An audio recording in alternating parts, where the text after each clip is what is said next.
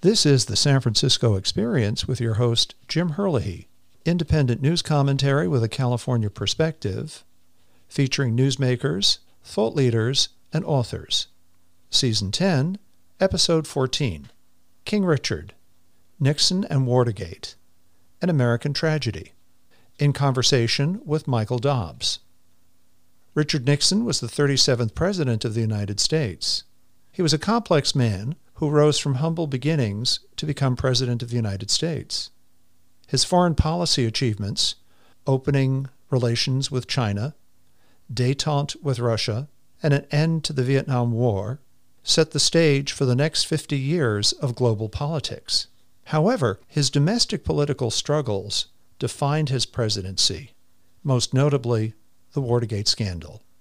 Joining us today from his office in Bethesda, Maryland, is author Michael Dobbs, whose recent book, King Richard, Nixon and Watergate, An American Tragedy, recounts the events of the first 100 days of 1973, which effectively sealed the fate of the Nixon presidency. Good morning, Michael, and welcome to the show. Good morning, Jim. Thanks so much for having me. It'd be great to talk to you. My pleasure. Well, Michael, let's dive right into it. What motivated you to write this book about Watergate? Well, I've written several books, mainly about the Cold War. I was a foreign correspondent for the Washington Post. I witnessed the collapse of communism. So I was interested in turning points in history. There's one major turning point, of course, is the Watergate crisis, the forced resignation of Richard Nixon. I wanted to write not just about Nixon, but a larger theme, which is the fall of a president. And I called my book King Richard, which of course has a Shakespearean ring to it. Mm-hmm. I consider this an American tragedy, as I say in the subtitle.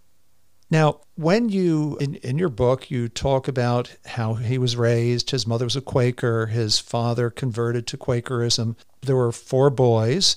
Apparently, the mother named the boys after English kings include Richard and Arthur and so on and so forth. Tell us a little bit about the early days of Richard Nixon because that largely informed who he became later in life.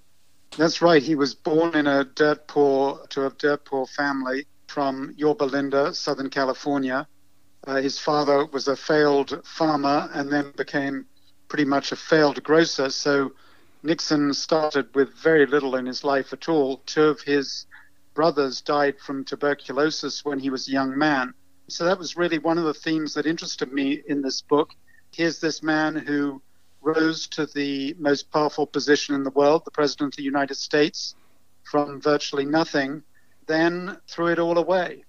I mean, that struck me as a very dramatic story, which I've tried to tell in this book.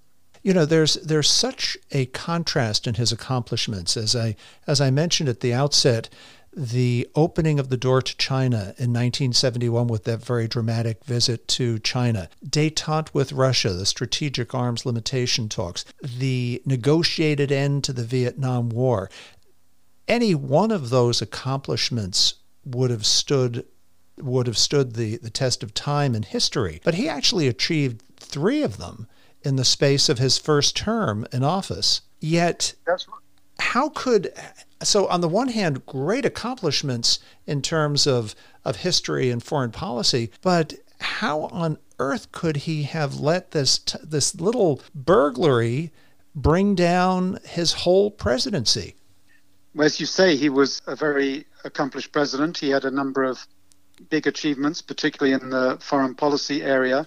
He'd certainly studied the presidency. He'd studied American history he was as equipped uh, by the time he became president to be president and to good, if not great president, as any other president in in American history. But then through flaws in his own character, flaws that were strengths on his way to the top, but became fatal flaws once he became president, uh, particularly his paranoia, his suspicion, his determination to get even with his enemies. I mean, all those failings, which to some extent were hidden during his rise to the top, helped to pro- propel his eventual fall. So there's an arc here that's perhaps somewhat poetic. The same qualities that helped Nixon rise to the top. His determination to succeed and his determination to fight all these battles also eventually brought him down in the end. Let's come back to his paranoia. And let's come back to the 1960 campaign when he was running neck and neck against Senator Kennedy, John F. Kennedy, in the 1960 election.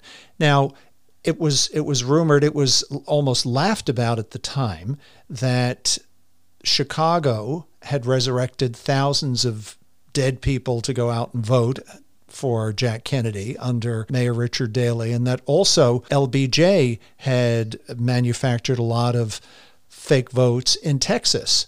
And by the slimmest of margins both in Texas and Illinois. Kennedy won the 303, I think it was, electoral votes. 270 were necessary to win.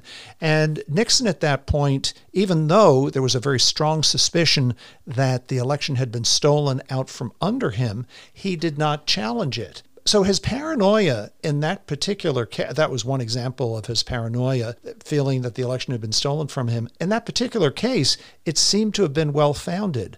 Were there were there other examples of the of paranoia like that that, that were well founded, or was his paranoia just a, a fatal flaw in his character? Well, of course, he did have enemies. That was obvious. Anybody in politics has enemies, and Nixon had more than his share the 1960 election was a very close election, much closer, by the way, than the last election that President Trump claimed that he'd won. I mean, in Nixon's case for disputing the election was certainly much stronger than Trump's was. He accepted the results. On the other hand, he was determined that this wouldn't happen to him again. And that certainly was part of the background to Watergate. And when it came to his re-election in 1972, he was determined that the Kennedy crowd or the Democrats weren't going to pull the same kind of tricks on him that they'd uh, pulled in his mind in 1960. And so he was constantly putting pressure on his subordinates for more and more political intelligence. And that really was the genesis of Watergate. Well, let's come back to the event itself, the Watergate break in. So many of our listeners today were not even born at the time that Watergate transpired. They know that it brought down his presidency, but what are the facts of the case? What actually happened? When did it happen? And who were the actors? Well, it was born, I think, of Nixon's desire for political intelligence on the Democrats. And his first likely opponent was Senator Ed Muskie, who was a more formidable opponent than the man who eventually became the Democratic Party nominee, who I gather that you worked for yourself. I did indeed, uh, yes. Uh, George McGovern. Yes. Nixon thought he might lose the election. In fact, he coasted to victory. Uh, he, his people, based on sort of vague suggestions from him and orders that they shouldn't allow the Democrats to pull any dirty tricks on him, they spawned a program of political intelligence gathering, one of which, one part of which, was this effort to break in to the Democratic Party headquarters in the Watergate Hotel in Washington, plant bugs in the Watergate. And that's what happened in June of 1972. Uh, five burglars hired by the Republican Committee to re-elect the president broke into the Watergate in the middle of the night and were caught red handed. And they quickly rounded up both the burglars and the people who had sent them in there, one of whom was a man called Gordon Liddy. Another was Howard Hunt, who had worked for Nixon in the White House and was working at the committee to re-elect the president. So there was obviously a direct link between the Nixon campaign and this burglary, but it took many months for the nature of that link to be revealed. And it was only after the election in 1972 and after Nixon's second inaugural that the whole plot began to unravel. And that's the period that I describe in my book. Now, it was never alleged that Richard Nixon gave the order for these five burglars to enter Watergate. Did you did you come across any evidence to the contrary that Richard Nixon was actually much more closely involved in setting this setting this bugging operation in motion?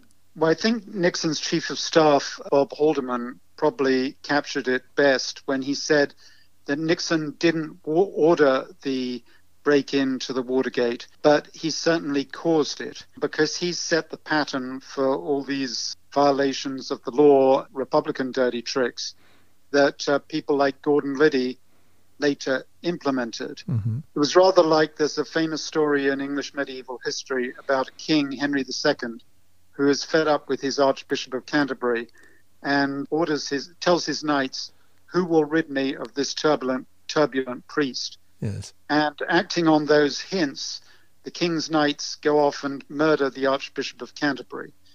And that was somewhat like Nixon and Watergate. That he didn't order Watergate, but he made it clear that he approved of any method to gather intelligence uh, on the Democrats.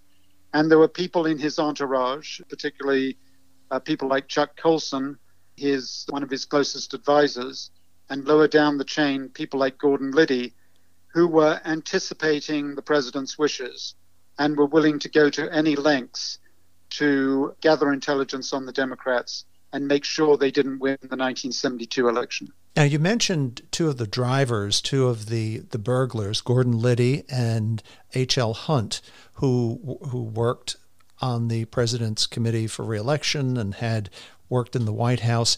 Now, they had also, both of those men had been involved with the Pentagon Papers and an attempt to break into the psychiatrist office of Daniel Ellsberg, who was the one who published the Pentagon Papers, which revealed the beginning of the Vietnam War. So, so there, there was a pattern, was there not, of these dirty tricks of using extra legal, extrajudicial means, dirty tricks, if you will, to to try to get embarrassing information on the Democrats, and most notably with Daniel Ellsberg and the uh, Ellsberg and the Pentagon Papers. Yeah, this is where the story becomes a little complicated. But to simplify matters, you have to remember that uh, the Nixon presidency, the big crisis of the Nixon presidency, which Nixon was handling, was the Vietnam War. Yes. And he and Henry Kissinger, his national security advisor, were outraged by leaks to the press on the Vietnam War, and particularly a history of the war, a secret history called the Pentagon Papers. And they were determined to find out who had done the leaking and to get even with them as well.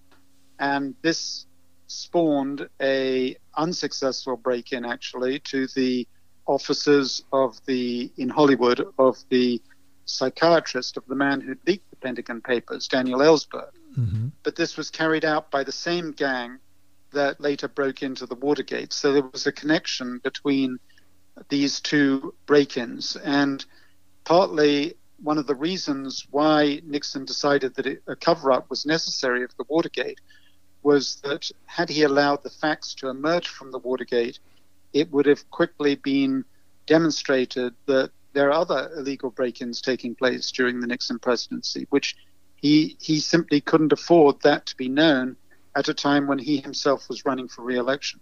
Which then brings us on to the cover-up. But before we move on to the cover-up, because I I would agree with you that while Nixon had created a an atmosphere at the White House in much the same way as King Henry did with with the uh, murder of Thomas, uh, with the murder of the Archbishop of Canterbury. While he didn't give a specific order, he created an atmosphere for that. But before we move on to the cover-up, which is probably what what really brought down Nixon, let's just let's talk a little bit about the election because the 1972 election, in which uh, I was working for the McGovern campaign, as you as you rightly mentioned, Nixon won. That was a historic landslide where Nixon won 49 of the 50 states. The only state that voted for McGovern was Massachusetts. And of course, the District of Columbia, which is not a state, but a majority of people in the District of Columbia. So they were the only two political entities in the United States where a majority of people voted in favor of McGovern. It was a sweeping, historic landslide victory. He won this victory, his second inaugural takes place January 20th, 1973. He's coming into office. He's facing another four years of government, of administration. And at that point, the five burglars had already been arraigned in front of a very controversial judge by the name of Maximum John Sirica and of course, Maximum John relates to the fact that this judge, who in fact was a Republican, right, that that yeah. Max, Maximum John always made sure that whoever he had, whoever was in his courtroom to be judged, he gave the maximum, the maximum penalty to, the maximum sentence.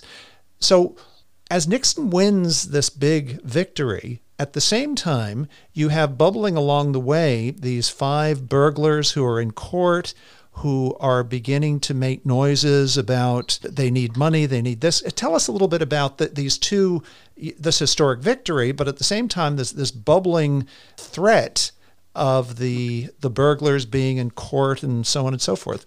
Well, Nixon's people, particularly his legal counsel John Dean, had managed to keep the lid on Watergate through the election. It was only when the trial started and the burglars got in front of Maximum John Sirica, as you mentioned, and he began to put pressure on them that the cracks in the conspiracy began to widen to the point where it was impossible to cover it up any longer. And it's, that's the process that really interested me. When Nixon's aides begin turning on each other in efforts to save themselves, and eventually they turn on the president and you see this very disciplined White House operation crack at the seams, and eventually, you know, they're all, uh, as Nixon puts it, pissing on each other, eventually pissing on the president. Yeah. They eventually bring the president down. Now, John Dean was the president's in-house counsel and a loyalist, at least initially, and and as you rightly said, from the from the time of the break in in June of 72, he had pretty much kept the lid on managing the I guess the the suits that were being brought and so on and so forth through the end of 1972. At what point did John Dean turn? Because he was clearly in Nixon's camp. He was helping to keep thing keep a lid on things, if not actually cover cover up matters. At what point did he did he see the light and begin to turn? I think he began to turn when he understood that he himself was in legal jeopardy and that he had a choice. He could remain loyal to Nixon, but uh, he might end up going to prison, and or he could blow the whistle, bargain with the prosecutors, keep out of prison. I think it was a personal choice for him, and it later became a moral choice. But it began by being a personal choice, I think. And that all happened when one of the burglars decided to start cooperating with the prosecution. He began telling his story to the judge. His name was James McCord. He mm-hmm. was one of the people who were caught inside the Watergate in June 1972. He worked for the CIA. He was under great personal stress himself and he was the first person to crack. And then later, other people cracked, including Dean, and eventually it spread to the highest echelons of the White House. It began with John McCord, James McCord deciding to tell the judge in the case that perjury had been committed at the trial and that began this process of unraveling that eventually led to Nixon's forced resignation. Now, payments were being made out of the White House, were they not? $350,000 of leftover campaign cash, which H.R. Haldeman had been responsible for, and then he gave that to one of his underlings who kept it in a safe deposit box at his bank and they would dip into the safe deposit box, right, and and and actually hand out cash to some of these some of the burglars to pay for their living expenses and their their legal expenses. Right, they've been paying the burglars essentially hush money to keep them quiet and to make sure that uh, their story didn't come out before the election. Mm-hmm. And then after the election, they just considered that they had to continue this because one of the burglars, Howard Hunt, was effectively blackmailing the White House. Uh, Nixon had approved those payments, uh, so that made him very vulnerable when the story began to unravel. Coming back to the cover up, once Nixon approved payments, it was it was very clear that he was that he was covering up what had happened. While he may not have given the order for the initial break in, once he began approving payments to the burglars, at that point he was covering up. And as he as he had said himself in one of his books, uh, Six Crises, that it's the it's the cover up that gets you, not not as much the initial breaking of the law, right? Right. Well, of course, he was a very smart politician, and he understood that perfectly well because he'd been involved in a very celebrated case investigating a State Department spy called Alger Hiss. Yes. The Truman State Department at the time tried to cover this up, and Nixon keeps on lecturing his aides, saying, you know, it was the cover up that brought that created all the problems for the Truman administration. But then he makes precisely the same mistakes himself. in fact, orders the cover up, participates in it, and it's this cover up that eventually brings him down. down. Now, up to this point, no one, uh, uh, the public was not aware that there was this very sophisticated recording system in the White House so that anytime Nixon would speak on the telephone or not necessarily on the telephone, just have a conversation in his office, that that automatically triggered the recording system to switch on. And so all of his conversations during a 29 month period were were recorded, including these conversations with John Dean, with Haldeman, with Ehrlichman, and then of course Butterfield, one of the one of one of his aides, then revealed to the Senate. I remember watching it on TV at the Senate hearings that there was this this recording system. Tell us about the importance of that those recordings. Well, they're important at a number of levels. One is just you know history. We're never going to get a more complete account of a Watergate, of a, the White House in crisis, and the president facing the greatest possible strains that you can imagine, an ex- existential threat to his own presidency, than we have from the Nixon White House. And, you know, that is really what attracted me to this subject because we can, thanks to the tapes, we can follow Nixon around day to day in the White House even outside the White House when he visits places like Camp David, which were also bugged, see, see all the pressures that he was under. And then, of course, the tapes became key to his eventual removal from office because they supplied the evidence that he had been guilty of the cover up, or what, which should otherwise be called obstruction of justice. He'd committed a criminal felony in the eyes of the law and it was the tapes that demonstrated that. Now, Michael, did you have access to the tapes? Were you actually able to listen to the tapes? Because certainly, as I as I was reading your book and I was re- rereading some of the passages last night, the dialogue between Nixon and Haldeman or Ehrlichman or John Dean is so realistic. And and of course you, you put it in quotes. I thought you, you must have been you, you must have been listening to the tapes yourself to well of uh, course it's uh, realistic because it's based on you know complete reality. It's yes. based on what he said.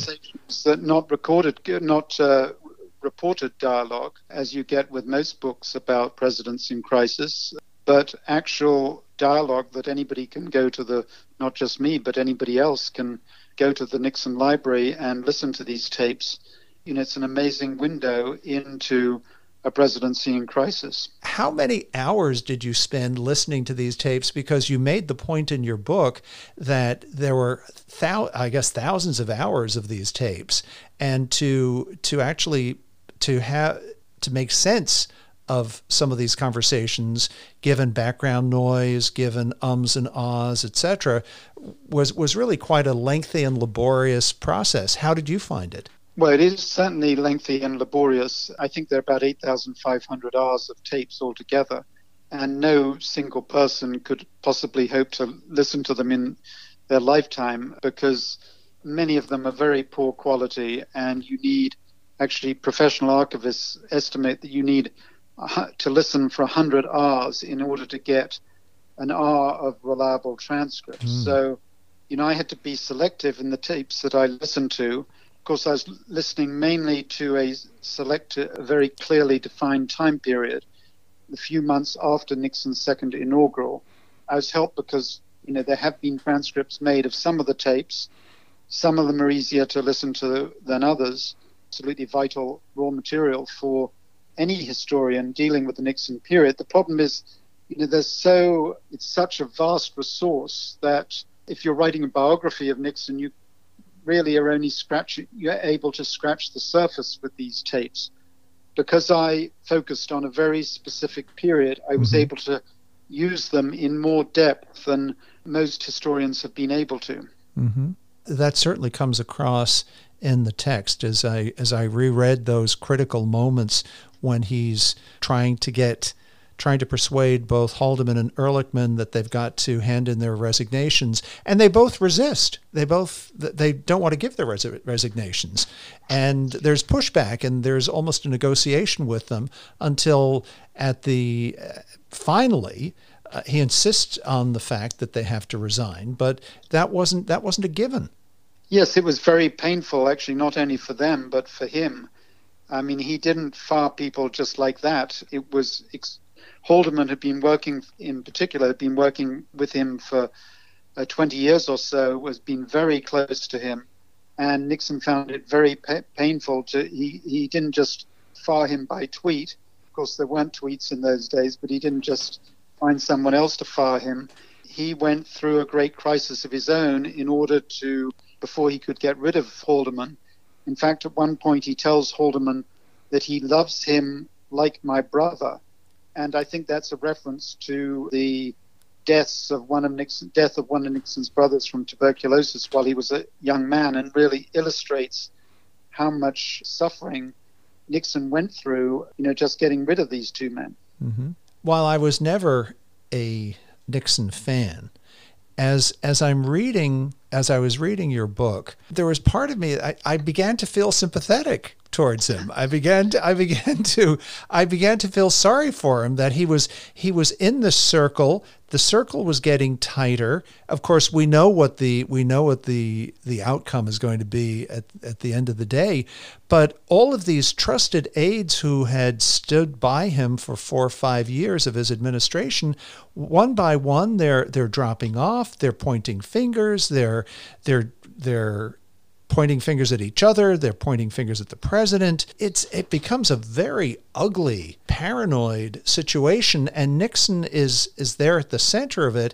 And you feel as though he's becoming more and more isolated in this. And he's he has given his own given the fact that he was an introvert to begin with, he doesn't really have anyone to turn to, not even his family. Right, you have to remember, I mean, Nixon wasn't just a politician, he's also a human being like the rest of us with human emotions. You know, that's what another thing that attracted me to this story that he's a very complicated man. He has good side and bad side, like most of us. Of course, he's been you know caricatured a bit in history. You either love him or you hate him.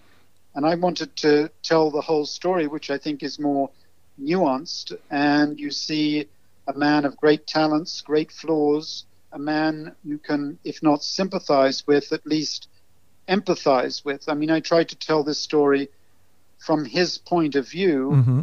how he experienced it. And if you tell it like that, it's hard not to empathize with him to some degree, even if you are still critical of him in many as- respects. As I said, I was I was shocked that I found myself empathizing with him when, for all of my childhood, I never empathized with the man. And into my young adulthood and the first election I could vote in, I didn't vote for him. So I, I found myself, so I came at your book with a very clear sense of Nixon as an opponent, Nixon as someone who uh, was, was not particular, essentially a flawed man, flawed man and a flawed president. But as I read these, as I read that dialogue, I began to empathize with him. So I think you were very I think you were very effective in getting inside the man and getting inside his the emotions of what he was experiencing at the time. And that's one of the few I don't know that I've read another account of Watergate which really tells the story from from his perspective in a in a very credible manner the way you've done in this case. Well, uh, that's very kind of you to say so. I mean, I do think that uh, distinguishes my book from other books that have been written about Nixon and Watergate. Yes. Many of the classic Watergate books have been told from the outside. I mean, if you think of the the most well known of them all, All the President's Men, yes. by my former colleagues at the Washington Post, Bob Woodward and Carl Bernstein. And that was essentially the story of two journalists who pursued the Watergate investigation into the White House.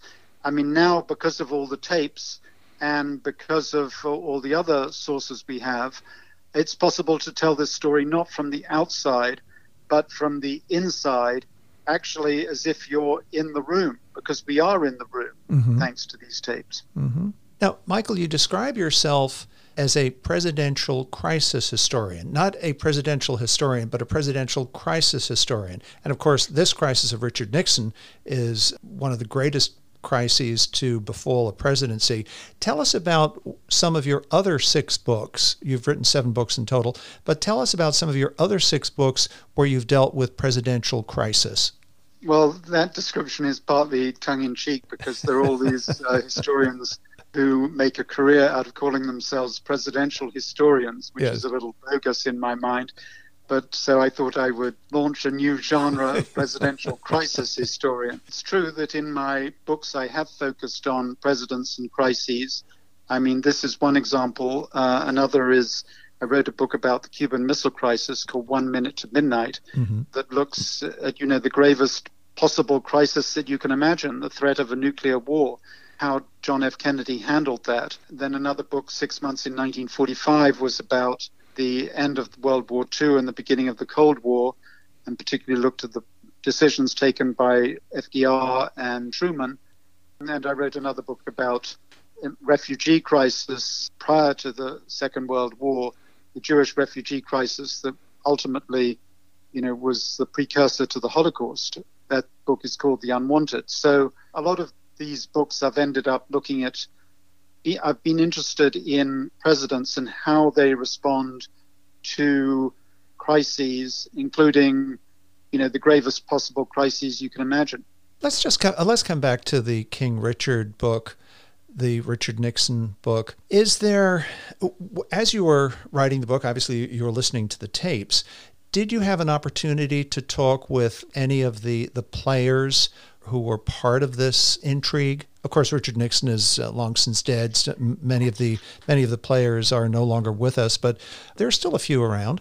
Yeah, I mean, it's 50 years now since uh, Watergate, or will be next year. So, of course, many of them have passed on. I did, I mean, not particularly for this book, did talk to Chuck Colson when I was a reporter at the Washington Post, and that mm-hmm. was very helpful. Out in um, California, I visited the Nixon Library. I met with Frank Gannon, who was a former White House aide to Nixon, in fact, helped him later with several of his books.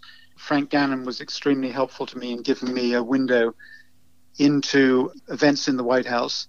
But the main source was not interviews, it was the actual primary sources mm-hmm. from the time, which are so rich that you don't have to talk to people 50 years later to knit together a a picture of what happened. In fact, I think people's later memories uh, can often be erroneous. The contemporaneous sources are much more, are much richer and much more reliable than uh, interviews with participants many years after the fact. In a sense, no author has written a book like this before, and certainly will never write one like this again because no president is going to permit a recording system to be present in the White House to record every single thought and idea. So in, in, that sense, your book is unique. It's certainly unique. It's a unique view of Nixon and the turmoil that was going on in the White House, but it's also a unique look at decision making on the part of a president.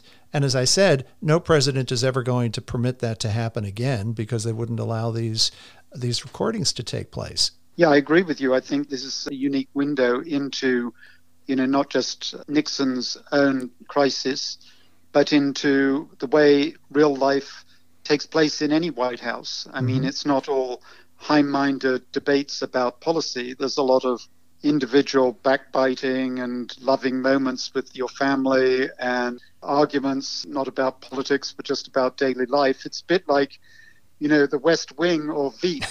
um, there's sort of certainly Veep moments in in my story. Well, well, Michael, in the remaining few minutes left in the podcast, are there are there any closing thoughts that you have for our listeners, and in particular, now that you've completed King Richard, what is your next book? Well, I still haven't thought about that. I do think that, as you were kind enough to say, you know, this is unique material, and I mean, certainly, you know, me as the author and the researcher, it was a real privilege to get inside the White House, to get inside the room. At times, I felt, you know, like a fly on the wall, and yes. I really wanted to give listeners the sense of being a fly on the wall to all these conversations that normally most of us wouldn't get to hear. And then perhaps I thought, well, instead of a fly on the wall, a better analogy might be a bug in the desk because uh, these were actual bugs uh, yes. in the desk that enable us to listen to all these conversations. Very so, good. Um, if you want to, you know, have a real-time sense of what life is like in the White House from the perspective of a bug in the president's desk in the Oval Office. That's what I've tried to give you in this book. Well, I, I think you've done that very, very well. I, ne- I've never read a biography or a story, a memoir of a president, which reads so authentically. And of course, you're actually you're transcribing some of uh, of his words and his conversations with his with his aides. So why wouldn't it come across? But but certainly. He, as a, as an individual, jumps off the pages of the book as you recount it. So, Michael, I want to thank you for being our guest and for shedding light on this key event, Watergate, in American history, and also for, for explaining the importance of Watergate to a generation who came after Watergate. For those of us who were alive at the time, we'll never forget it. But but I think I think your book has actually made Watergate a an event which even people who are less than 50 years old would be able to sit down to read and really understand why this event caused the first American president in history to resign. So thank you very much. Well, thank you so much. I've enjoyed our conversation. Well, thank you, Michael. And for my listeners, please take a moment to visit my website, www.thesanfranciscoexperiencepodcast.com, and subscribe to the podcast. It's free to do so, and by subscribing, all future episodes will come directly to your inbox. You can also peruse my book, read my blog, send me an email, or leave me a comment. This has been the San Francisco Experience with your host, Jim Herlihy, reporting to you from America's favorite city, San Francisco.